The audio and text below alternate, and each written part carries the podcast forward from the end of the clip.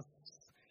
えー、ユースがミッションセンターということでですね、本当に離れたところで やるのが不思議な感じですけれども、えー、素晴らしい、またユースの、またキッズもですね、朝やってますけれども、この働きに感謝します。皆さんのお祈りに支えられてですね、先週ここはお休みさせていただきました。あジェイコブ先生がメッセージをしてくださいましたけれども、私たちはあ今も N 先生がおっしゃったように沖縄におりましてですね、えー、教団の国内伝道部というのがあるんですが、前は私部長やってたんですけれども、そのあ働きでですね、えー、沖縄でやることになりまして、沖縄でその、に行くと、まあ、エミコ先生もビルドアップコーディネーターという、私もそうなんですけれども、任命されているので、教団に沖縄に行くのは往復出してもらえるという、まあ、すごくラッキーなあの、ことでですね、行くことができました。それで、えー、少し遠泊をさせていただいて、そして少しお休みと、それからあ前の日曜日には沖縄プレズチャーチ、皆さんよく歌ってる、例えば、栄光から栄光へととかありますよね。あれを作曲した池原光一先生が、まあ、その、おのお父さんがやってる教会で、もちろん池原先生もいらっしゃるという、そういう教会でご奉仕をさせていただきました。あ本当に池原先生、お父さん特にですね、私たちの、まあ、友達とも言える、よく、良い友達でですね、沖縄にいる時にもいつも車で送り迎えをしていただいたり、え観光に連れてっていただいたり、えすることができました。本当に少し、えリフレッシュすることができて感謝いたします。さて、まあ、どう言えばいいのか私も、これを避けるわけにいかないんですけれども、おととい、えー、安倍晋三前首相がですね、えー、教団に倒れました。で、今日が参議院議員選挙ということで、まあ、奈良のですね、山本西大寺という、いつも私も KBI に行くときですね、あの駅は通通ってるんですよね。えー、京都からちょうどそちらに行くときには通る駅なんです。降りたことはないんですけれども、まあ、本当に、えー、その駅でですね、まあ、元自衛隊員の人にですね、まあ、手製の銃で撃たれて、えー、亡くなられたということをお聞きして非常にショックを受けました。うん、安倍元首相に対しての評価はそれぞれあると思いますし、えー、政治信条が違ったり、また私たちも全面的に支持しているというわけでもないんですけれども、でも一人のこの首相を、長年務めた、まあ、憲政史上戦後最長のですね、この首相を務めた人物が、まあ、背後からその手製の銃で撃たれて死ぬというような、この日本の状況というのは今まで考えられなかったようなことであることは確かだと思うんですね。えー、何にせよ、まあ、この方が本当に、えー、亡くなられたことに心から私はお悔やみの心を持っていますし、また、あできれば、この長生きをされて、そして良い政治をていただく、そういうチャンスがもっとあったらよかったのにというふうに思っております。えー、そういうこととはまた関係なくですね、皆さんに今日申し上げたいことは、本当は先週申し上げたかったんですけれども、えー、今日はぜひ選挙に行っていただきたい。えー、それは、まどこの党政党でも構いません。どの、え立候補者でも構いませんけれども、まあ、ぜひですね、えこの選挙に行くという権利を、国民の権利を行使していただきたいんですね。え私は忘れることできないのは、中国のイマヌエル先生と話していたときですね、あなたは選挙に行きますかと、うかつにも聞いたんですよね。そしたら、笑いながらですね、まあ、あの、林先生、中国には選挙はないんですよと、えー、そんな一票を投じることはできないと言われたんですね。まあ、一党独裁と言われていますけれども、他の党はあるんですよ、本当は。共産党以外にも。でも、選挙はないと。そして、えー、本当にそのことがですね、えー、分かっているつもりなのに、まあ、非常に私にとっては、まあ、いい意味でショックだったんですね。で、本当に選挙ができたならというふうに彼は言いました。もし自分が一票を持っているなら、国を変えることができるのにという国がつい隣にあるんですよね。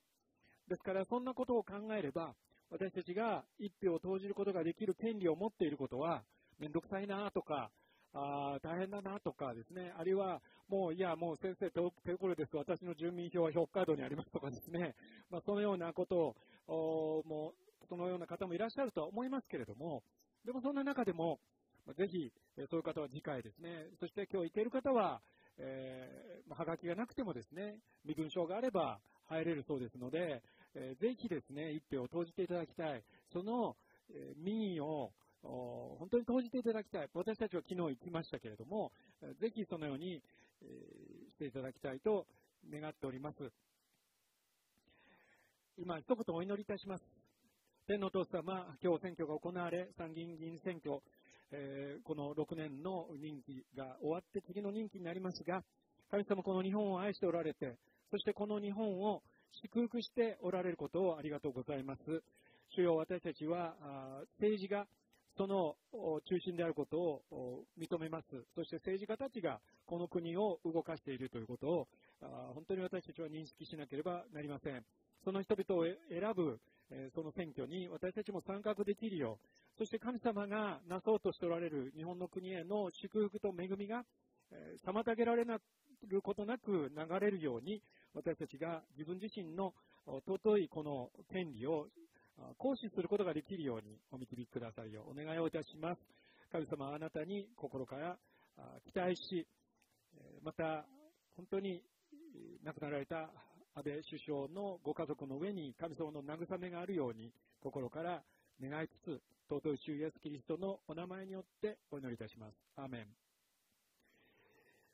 さて今日、信玄、えー、通読の歌詞は信玄ですね。まあ、これほどおそらくメッセンジャーにとってはありがたいことはないかもしれないぐらい、まあ、信玄はどこをとってもメッセージできるぐらい、えー、素晴らしい言葉に溢れていますね。で、この、私ちょっと検索をかけていろいろ調べてみたんですけど、信玄に出てくる人々っていうのはどんな人々かということを見てみたんですね。で、まずちょっと悪い系の人々を見せますね。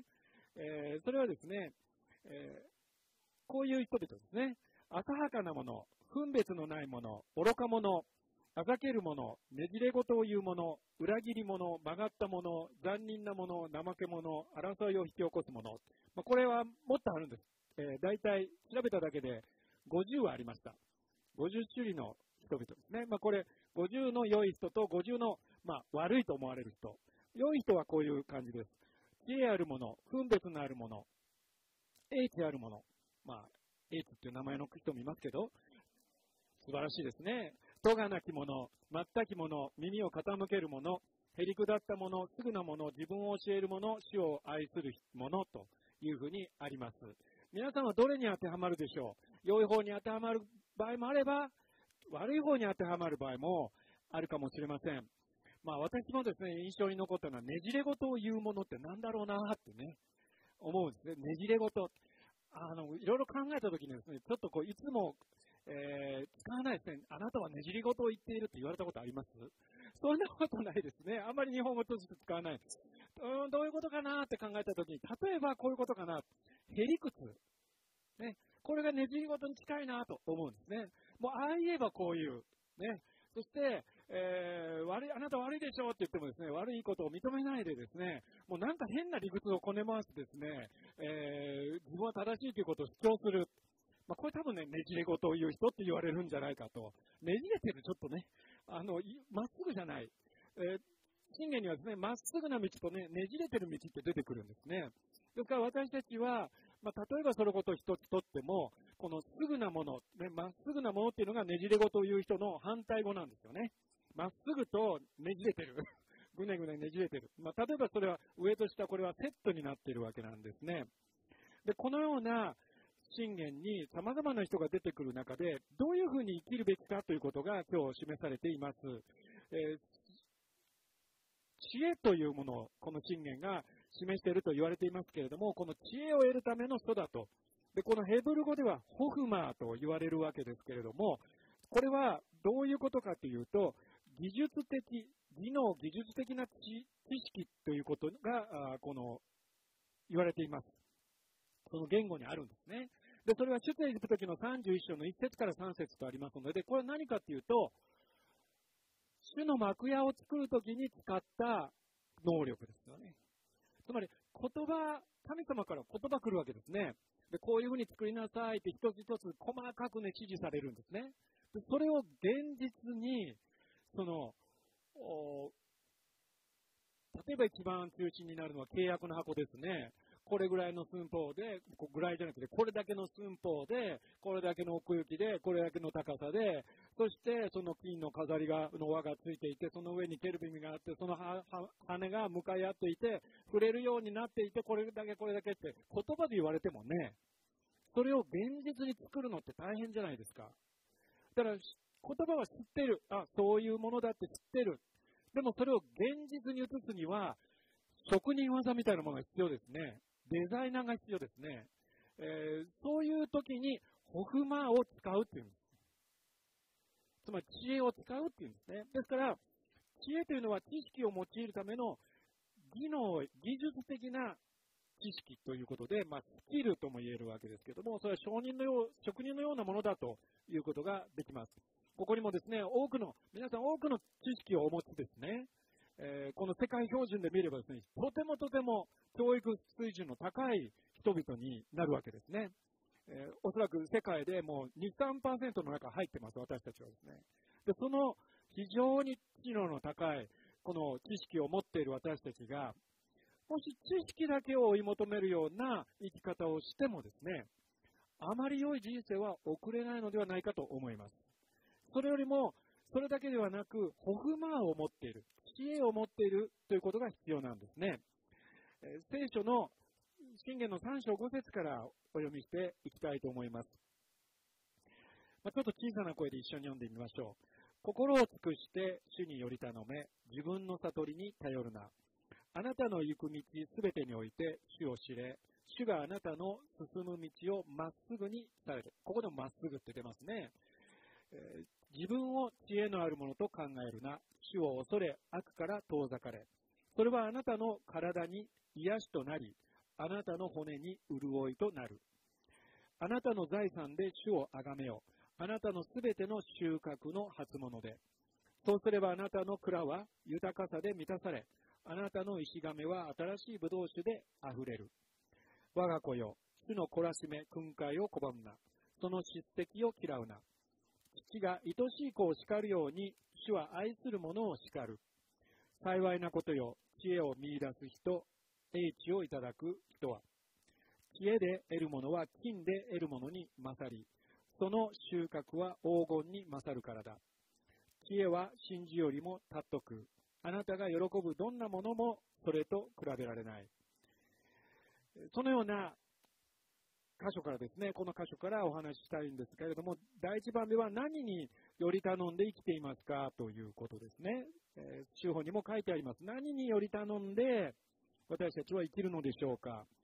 えー、先ほどの5節に、心を尽くして主により頼め、自分の悟りに頼るなとあります。皆さんは主により頼んでいるでしょうかイエス様を信じているクリスチャンでも、主により頼んでいると言い切れる人は、全ての人ではないだろうと思いますね。何を言い換えれば、何を土台と、人生の土台として生きるのか、よりどころとして生き生きていくのかということを、私たちはそれぞれ持っているはずなんですね。いや、なんだかよくわからないと。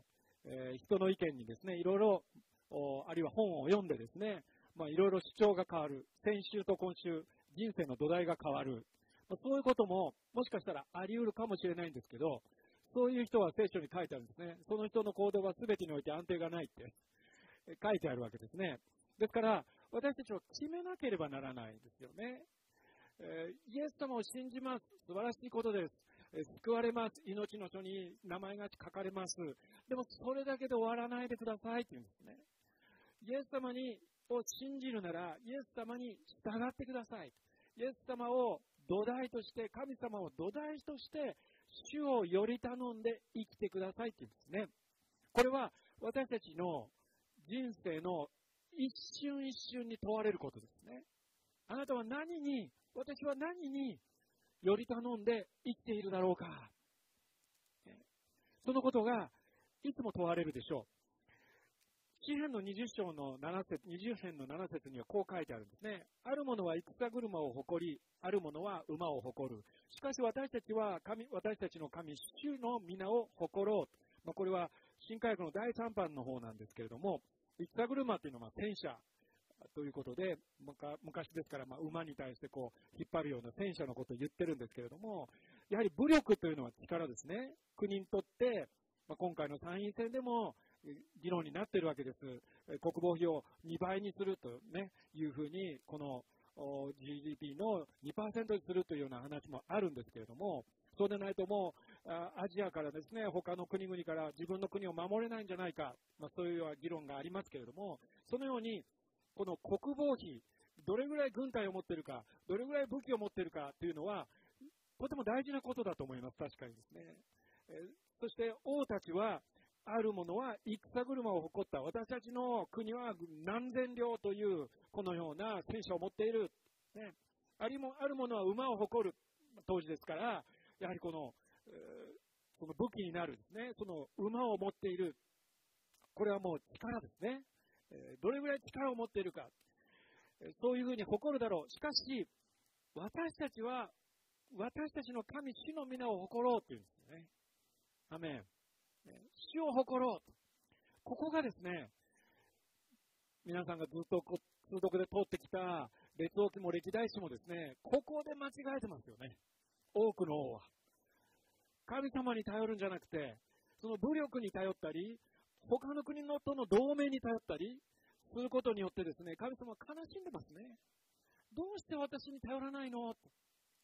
私が一番この世界を支配しているものなのに、まず第一にですね、彼らが王を求めたところから、この神様はとても悲しみましたね。あの、獅子の最後のですね、獅子であるサムエルも悲しみましたね。どうして王様なんて求めるんだ？私たちの王は神様じゃないか。ね、そのように言いましたね。でも神様はもうダメだ。もう彼らには王を与えてあげなさい。私私を信頼するのやめたんだから。だからね、サウルをあこの王にしなさいと言って王政が始まってしまったわけですよね。そのようになる前にですね、私たちは誰が私たちの人生の主なのかということを決めたい。あるいはもう別にその人生の主を決めてしまっているならば、そこからそれをイエス様、神様に移そうと決心していきたいのです。でも、え、この気持ち分かります？皆さん。自分の持ち物、経歴や仕事や地位、そういうものに頼るのは当然のことだと思われますよね。そうではなくて、死を誇るって言って言ってもね、どうですか、皆さん？私は死を誇りますって言って、そんなに通じますか、普通。何ですか、それっていう話ですよね。えー、目に見えない、直接話せない、触れられない、現れてくれない、ね、そのような神様に、私はこの人を、この方を誇りとしますって言ってもですね、周りになんだかようわからんなというふうに思われてしまうかもしれない。あるいは自分自身もなんかよくわからないなと、神様私の祈りを聞いてくれてるのかな私を愛してくれてるのかな本当に私を助けてくれるのかなそういう、え、思いがやってくることは一度や二度ではないのではないでしょうか。ね、クリスチャンでもそうですよね。でも、ここで強く進められているんですね。心を尽くして主により頼め。つまりこれは本当にこの方に決めなさいということですね。そして一章の7節には、信玄の一章7節には、ここも一緒に読んでみましょう。主を恐れることは知識の始め、愚か者は知恵と訓戒を蔑むと書いてあるんですね。ここにも、えー、愚か者という人が出てきますね。まあ、愚か者っていう言葉もあんまり普通使いませんね。愚か者って言われたことあります？あまりないですよね。まあ、バカとか、そういう言葉かもしれませんけれども、愚かだと。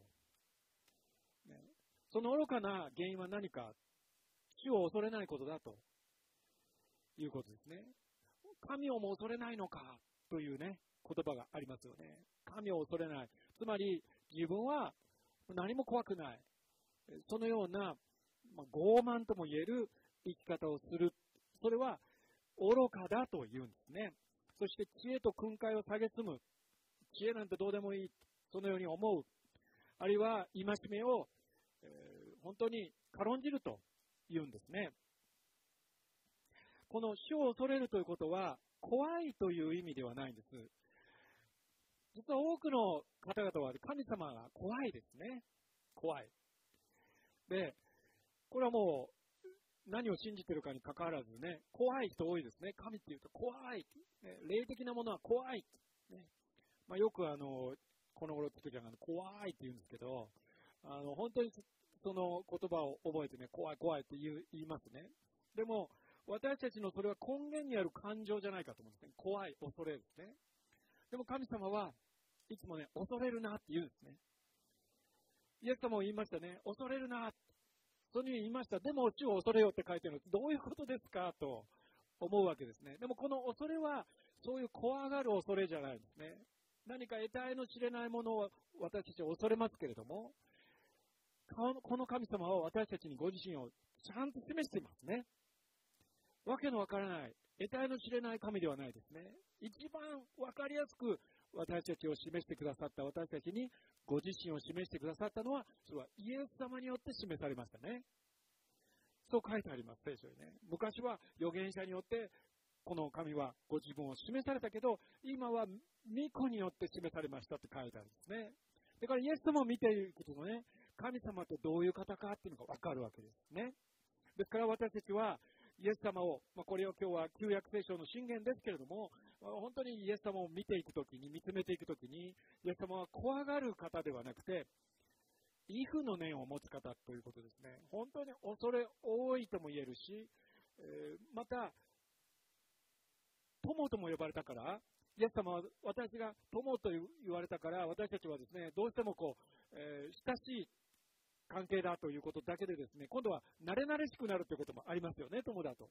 ね、それはちょっと、線引きが必要かもしれませんね。バウンダリーがどこかで、必要かもしれませんね。本当に、正しい意味で、主は王の王、主の主ですという部分と、主は私の友であるという部分が、こう、一緒になるような信頼関係が結べるといいですね。そのことを神様は私たちに示しています。2番目は、行く道すべてにおいて死を認めるということですね。行く道すべてにおいてを認めます。皆さんどんなとこ行きますか？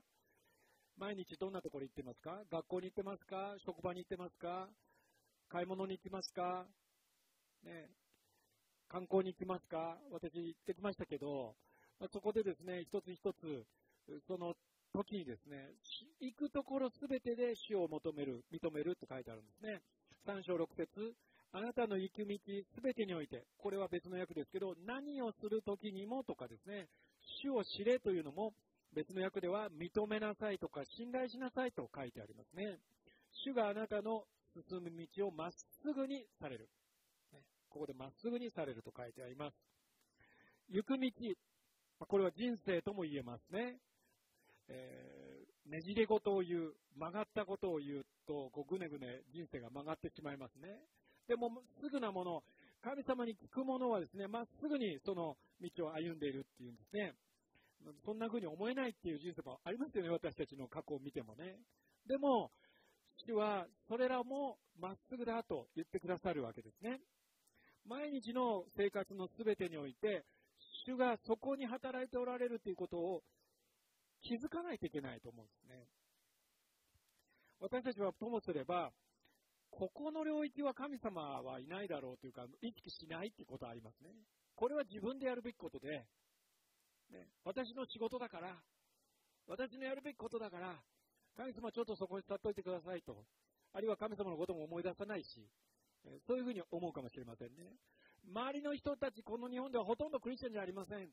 だから、日々の生活の中で神様を意識するようなことがあまりありません。それも事実ですね。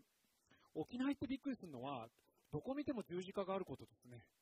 本当に沖縄って教会多いんですよね。それも大きな建物の教会多いんですよ。ね、イエスはシャーとか書いてあるんですよ。本当にね、気持ちよかったですよね。沖縄のパセテージ大体3%ぐらいじゃないかって、3倍ぐらいね、この東京に比べればクリスチャンに多いんじゃないかと思うんですけれども、えー、そういう環境だったら、まあ、割と T シャツ見ててもね、ジーザスイズなんとかとかいう人よく見かけますね。えー、そういうことだったらですね、行くところどこでも死を認めやすいんですけれども、ま、特にこの東京や多くの日本の部分は、ま、1%以下ですから、ま、その神様の話をするチャンスなんかなかなかないんですけれども、まずそれが話をするかどうかは別として、そこで認めなさい。主がおられることを認めなさいというんですね。でそのことを認めるときに、すべてのことについて、主に求めるようになるんですね。主よ、何々を祝福してください。この問題を解決してください。主法にそう書いてあります。と、祈る発想があるかと。この〇〇って書いてあるところに何入れてもいいですよ。無条件なんです。素晴らしいと思いません？普通は条件付きですね。何々については面倒見ますよ。だけど、これはダメですよって普通はですね、こう条件付きですね。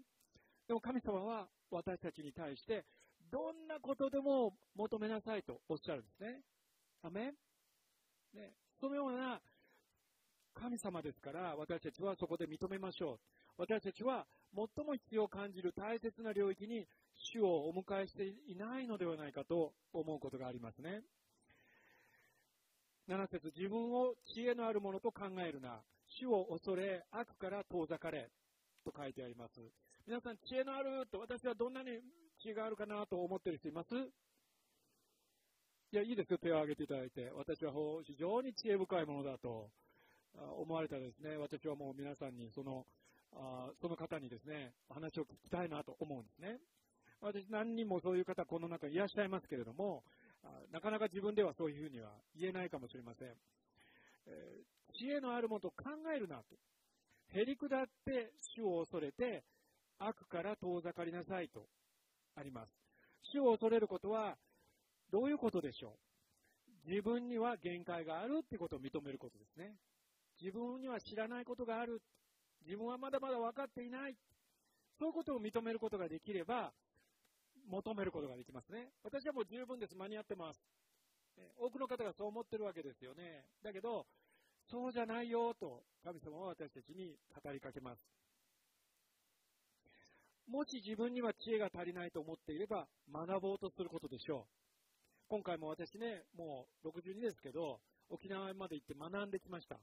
ね、3日間ね、缶詰になってね、韓国からの先生からまた学んだんですよね。非常に良い学びだったです。もう予想以上にすごかった。ね、ちょっと失礼ですけど、本当になんか、本当に良かったなと思うんですね。いつか皆さんにも分かち合いたいぐらいですね。まあ、この学び良かったなと。でも別のところでも言われたことあるんですけど、林さん、あなたよく学ぶねと言っていただいてるんです、この頃ね。60過ぎてもまだ学ぶねって、30代の人と一緒に学んでる部分があるんですよ、実はね。それで、よく学ぶねって言われて複雑な気持ちになるんですよ。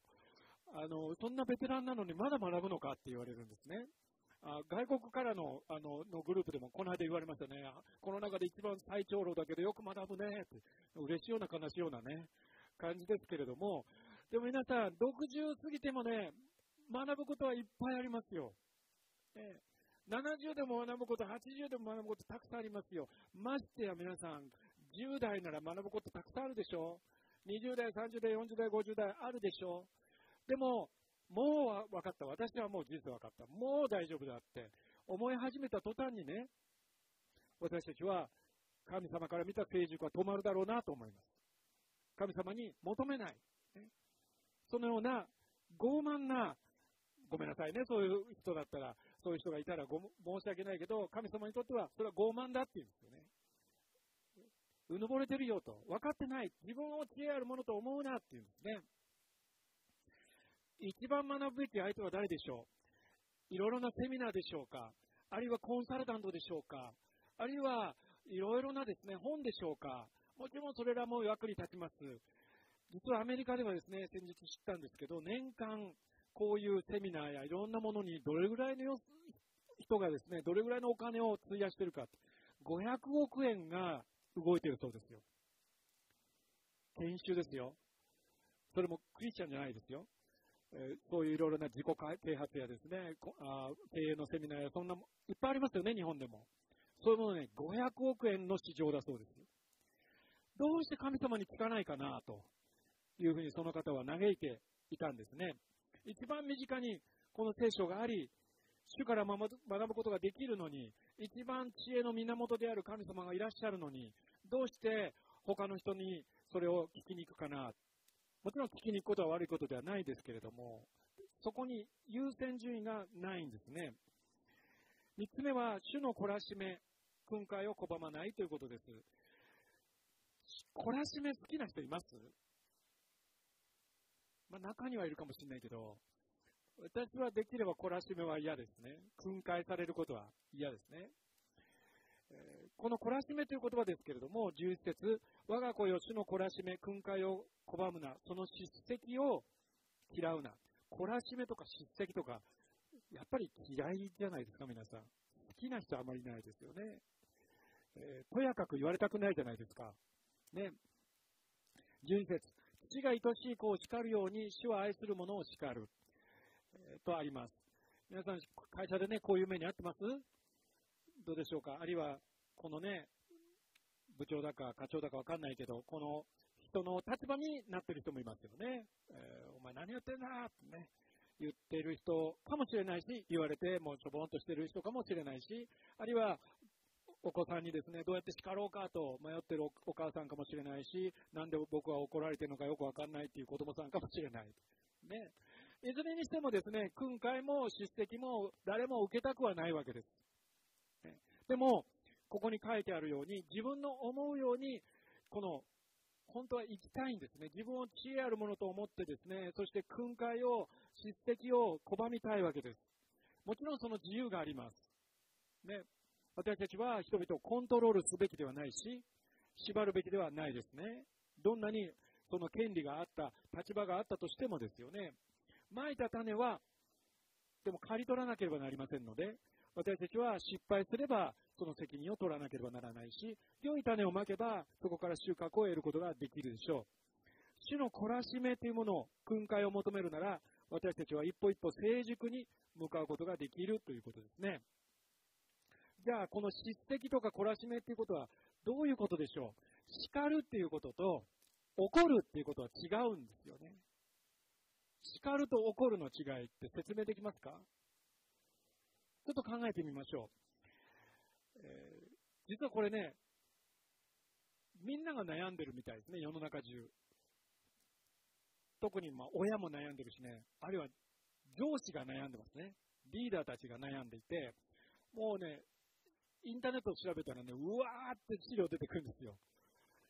面白いなと思うんですね。みんながね、どうやったらいいんだろうって悩んでることなんですね。例えば怒るというのはですね、感情を爆発させているということですね。で、それは何のためかっていうと自分のためだそうです。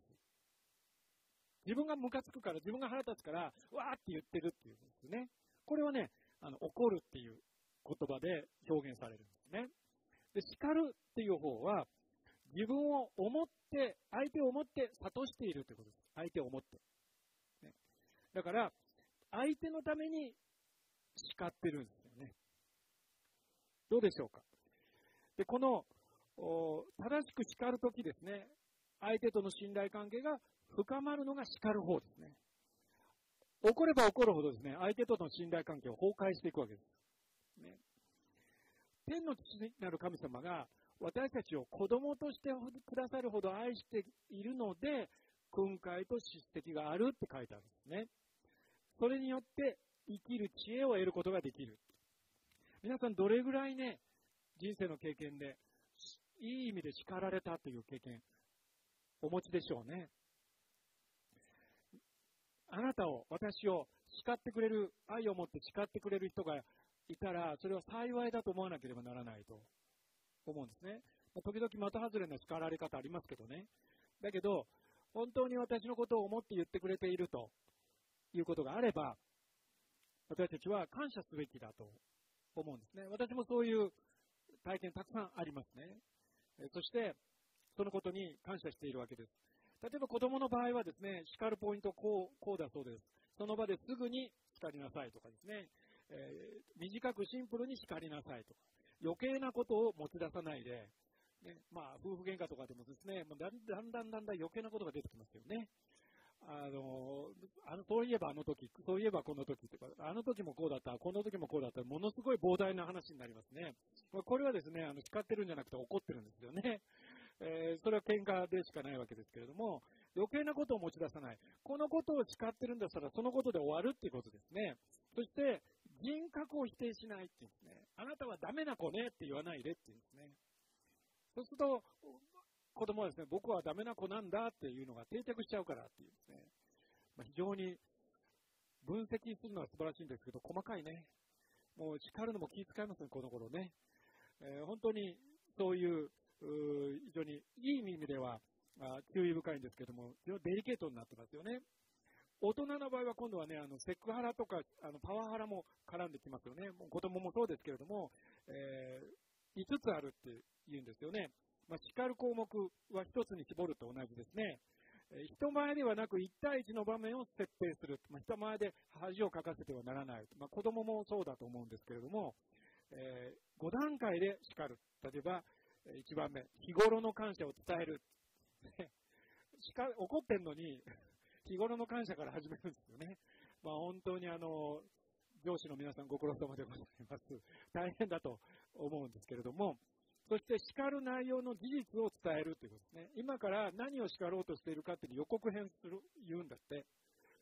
私が言おうとしていることはこういうことだよと。そして3つ目はですね、相手の考えを確認する。あなたはこれを叱ら、私は今叱ろうとしてるけど、それは合ってるかって確認しろって。ね、誤解されないようにね。4つ目はね、フォローするそうですね。そして5つ目は、次回への期待を伝えると。君には期待してるんだよって言いなさいって言うんですよね。その5つが、まあ、例えば、このインターネットでは載っていました。叱る、叱られることで信頼関係が得られるというのは事実だと思います。ましてや、神様はですね、別にこの5段階に従って叱ってないんですけれど、もうそんなことはとっくの昔にご存知で、私たちを出来事を通し、そして人々を通し、また御言葉を通し、直接的に語りながら、私たちを叱責する、訓戒する方ですね。その時に、落ち込まないで、ね、本当に私は愛されているからられているんだと、訓戒を受けているんだと思ってほしいんですね。あるいはもう一つは牧師を通して語られるかもしれないし、また周囲の人を通して語られるかもしれません。私たちは互いに気を使いすぎてないでしょうか。ね。ある時には訓戒が必要ですよね。リーダーたちがそれをしなければならない。そういう役割が私たちには与えられています。でも私に訓戒、指摘された人ってあまりいないと思いますね。ほとんど。あの、ほとんどしてないので。で、これからしようかなと思っ思ったりしてるんですけど、どうですかね。はい。主に祈ります。3章13節幸いなことよ、知恵を見出す人、英知をいただく人は、知恵で得るものは金で得るものに勝り、その収穫は、あ、ごめんなさい、その収穫は黄金に勝るからだ。知恵は真珠よりも尊く、あなたが喜ぶどんなものもそれと比べられない。そういう実感ありますか？皆さん。どんなものよりもこれは尊いっていうことを認識できたらいいですね。そして実際にそれはどんなものよりも尊いですよ。ねえ、多くの人が叱責と訓練を恐れて主のもとに来ないんですよね。また、え、私のもとに来ない。牧師のもとに来ない。ね、牧師に言うのは最後っていう経験をたくさんしてきました。この頃そうでもないと思いますけど、結構話していただいていると、あるいはパスターチームにいろんな相談をしていただいていると思うんですけれども、まあ、大体私は最後かな。えー、まあ、まず恵美子先生でしょうね。えー、まあ、恵美子先生、知恵のある人ですので、まあ、賢く叱ってくれるんじゃないかと、まあ、訓戒を与えるんじゃないかというふうに、まあ、叱らないね、あんまりね。訓戒を与えるんじゃないかと思います。若い時はね、いろいろ尋ねやすいですね。ま、知らないっていうのはもう当たり前だから。ね。何でも知らないから、あこれ教えてください、あれ教えてくださいって言えますね。でも、年取ってくればね、だんだんだんだん聞きづらくなりますね。そんなこと知らないのかって思われたくないから、それはね、違います。私、この間もね、セミナーでね、質問コーナーあったらいつも手を挙げるんですよね。また林が手を挙げたって思われてるに違いないんですけど、いつも質問するんです。まあ、今日のこの講義でこういうこと言われましたけど、もっとそこ突っ込んで知りたいっていうことを質問質問したんですよね。まあ、そうすると、本当によく答えてくださるわけです。ある時にはもうその終わってから握り寄ってですね、まだもっと聞きたいというふうに、食事のところにも捕まえて話聞いたりするんです。すごいんです、私。で、それはなぜかというと、まあ、今回それはあんまりしなかったんだけど、知りたいんです。知恵を知りたい。ねえー、前にマレーシアに行った時にも、アセンブリのマレーシアの理事長とお話、ご夫婦とお話をするチャンスがあったんですね。でこの方はメトロタバナクルっていう教会なんですけどね、このオング先生とご夫妻とお話した時にね、うんまあ、食事連れてっていただいて、そして食事の中で私、山のように質問したんですよね。そしたら、ね、この先生ね、ものすごく喜んでくれてね、それで、この先生が答えるのね、必ずスリーポイントなんですよ。すごいなと思いますね。先生、これはどうですか ?OK、ワン、ナンバーワンって言って喋り始めるんですね。ナンバーツー、ナンバースリーって、全部ね、3つで喋るんですよね。本当にそれが的を置いた素晴らしいアドバイスだったんですよね。私忘れることできないですよね。本当にもう録音すればよかったと思うほど、今私すぐホテルに帰ってですね、書き留めて残ってます、それはね。いつも、時々見てますね、その時言われたこと。素晴らしいアドバイスですね。私がまだできていないことですね。皆さんそういうことたくさんあるんじゃないですか。やればいいとは分かってるけれど、もう二度と聞きたくないこともあるでしょ分かってんだよって。だけど、もう一度聞く必要がある。そして、聞くだけではなく、実行する必要がある。ね。それが、実績の目的ですね。もし私たちがもうそんなことにはうんざりしていると思うなら、もしかしたら私たちの心は硬くなり始めているのです。イエス様は古い皮袋と新しい皮袋の話しましたね。本当に新しい皮袋にであるように、柔軟な心であるように、神様は、イエス様は私たちに願ってますね。私たちは叱責を求める、え、恐れない、そのようなものになりたい。柔らかい心で、いつもそういうものを聞きたいと思います。私たちは一生の間、成熟へと導かれているからですね。どんな年齢の人でも、さらに素晴らしい人格、人生を得ることができる。私たちの未来は明るいんです。私たちには希望がある。私たちは祝福されているんです。だからそのことを他の人にも伝えたいと思います。今日お話したのは3つでした。主をより頼みより頼みましょうということですね。主を土台に据えましょうということ。そして全ての行く道で主を認めましょうということ。そして主の懲らしめ、訓戒を拒まないで求めましょうということですね。そうすれば、私たちが歩んでいる人生を成功へと導く知恵と知識が与えられる。そして私たちが作り出す、この紡ぎ出す人生は芸術品のように素晴らしくなる。私たちは良い働きをするために神の作品として作られたって書いてありますね。だから、そのマスターピースとも呼ばれているそのような人生を私たちは歩むことができる約束がここで出されていることを喜びましょう。今日心を柔らかくして、そして本当に主の知恵をいただきましょう。神様どうすればいいですか？と祈りましょう。そしてその主を私たちの土台としてもうここから離れないと、この方を土台として生きるという決心をしましょう。お願いいたします。